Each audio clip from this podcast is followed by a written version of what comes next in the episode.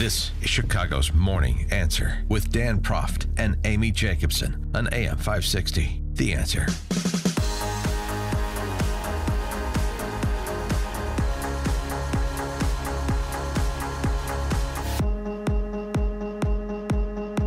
Good morning, Dan, and in for Amy J this morning, John K. John Kass of the Chicago Tribune, and uh, obviously uh, the California wildfires and the death and destruction they have wrought have uh, somewhat uh, muted our discussion of that uh, horrific shooting at the uh, country bar in Thousand Oaks, California.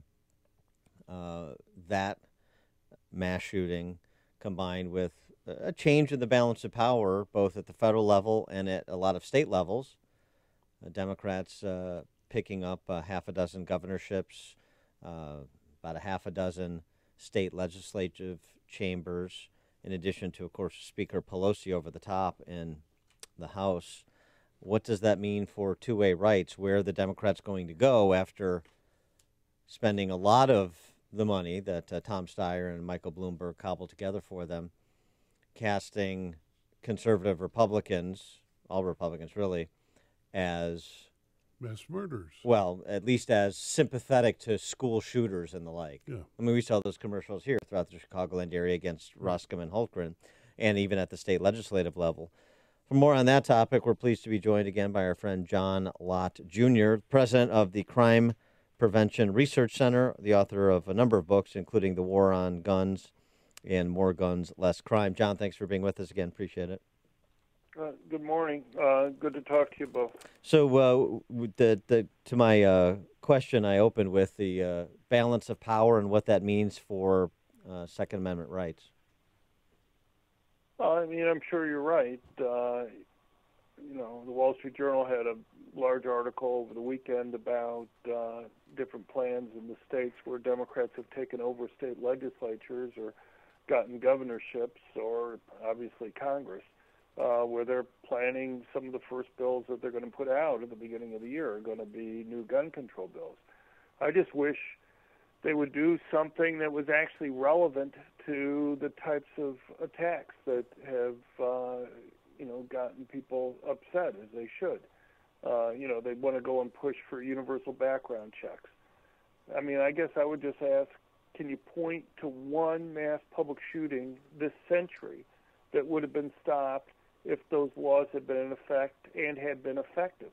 Uh, I, you know, there's not one. They want to talk about banning uh, certain types of semi-automatic guns based upon how they look. You know, we've tried that. We've done that. Different states do that. There's been lots of academic research on that. You just don't see uh, a benefit from it. But you know, on the other hand, here we have yet another mass public shooting uh, this last week in California, which is at yet another gun-free zone. Uh, if you're a concealed carry permit holder in uh, in California, California is one of the 11 states that ban uh, concealed carry permit holders from carrying in places like bars, whether they drink or not. Um, you know, so uh, you know, people kind of poo-poo the president's comments after the uh, after the sy- synagogue massacre in in Pittsburgh, but you know, the one again, you had another place that didn't have anybody with guns. They essentially banned any of the congregants from being able to go and have guns. They had security guards uh, at high holidays but the rest of the year they didn't have protection there because of financial obligations. You know, I the one thing that would be important in these cases is to have somebody there quickly to go and stop these attackers. And you know, when you're talking about uh, issues like mental illness or what have you uh, that we're focused on, we have yet another attack this last week in California where the person had previously seen a mental health care professional who had decided that the person was not a danger to himself or others.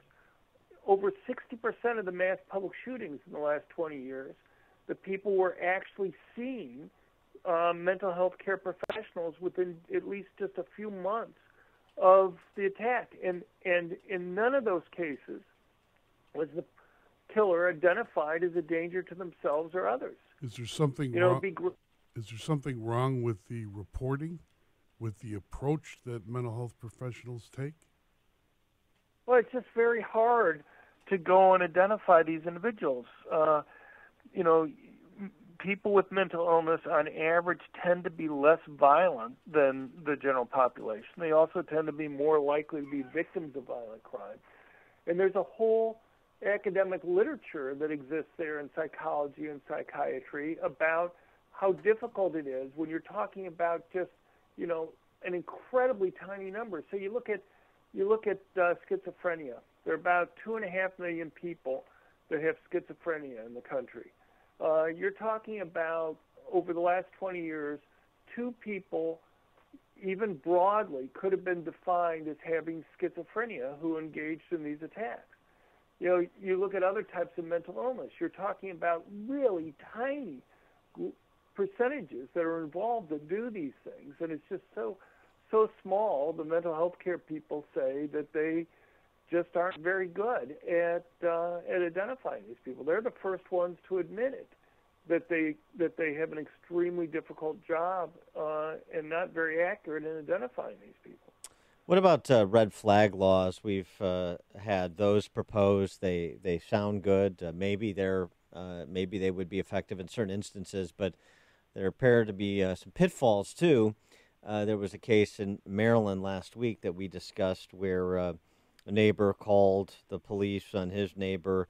They show up to serve him with a warrant to search the house, remove the guns, and he gets into an altercation with police with a gun. He now again, this individual handled it as badly as you could handle it and put the police in jeopardy. So this is not blaming the police, and maybe the neighbor was right, but uh, to to call the police on this guy. But there was no criminal history that has been reported.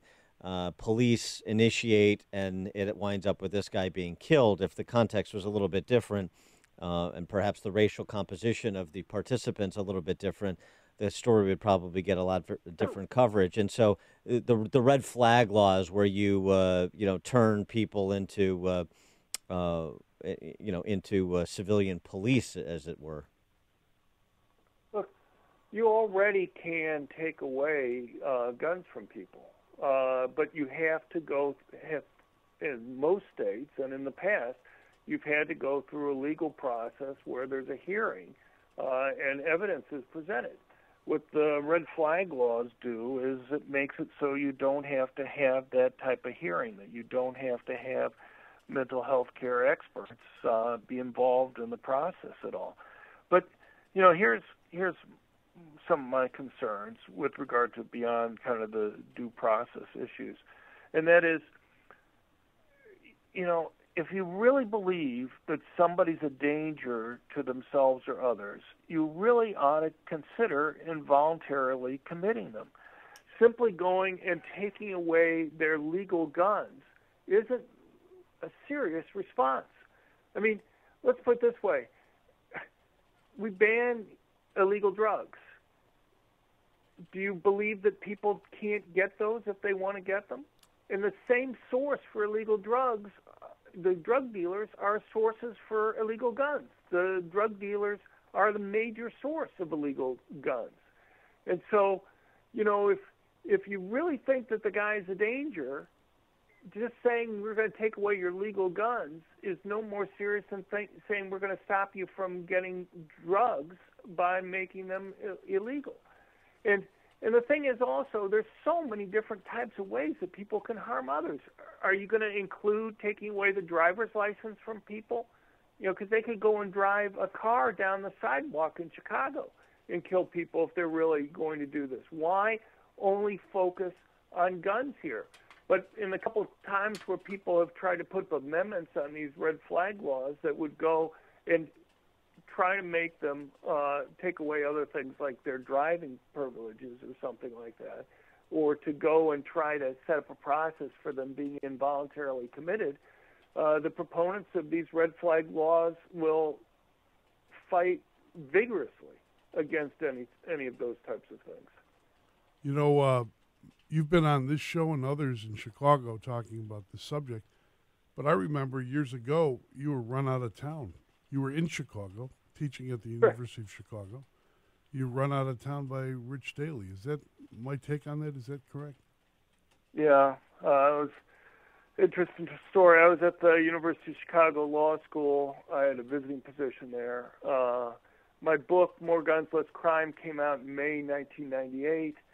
And in November 1998, uh, uh, Mayor Daley called up uh, Hugo Sonnenschein, who was the president of the University of Chicago at the time, and went through all the wonderful things that the city wanted to do with the school. And at the end of it, the conversation, though, he said that Lott's continued presence at the University of Chicago was going to do, quote, irreparable harm between the relationship between the city and the school. And uh, two days later, I get called into the dean's office. He apologizes for having to have me in there, but said that the president of the university wants me out uh, because of the damage that my because I've been doing media a lot that year when my book came out. I mean, it was a University of Chicago press book of all ironies, and uh, uh, I won't go through the whole details, but basically because they they wanted me to leave, they paid me through the rest of the year, but they wanted to end my uh, affiliation with the university immediately. Yeah. And the deal the deal we worked out was that I'd promised not to talk to the press uh, for the remaining uh, academic of the academic year. In exchange, they'd let me stay around.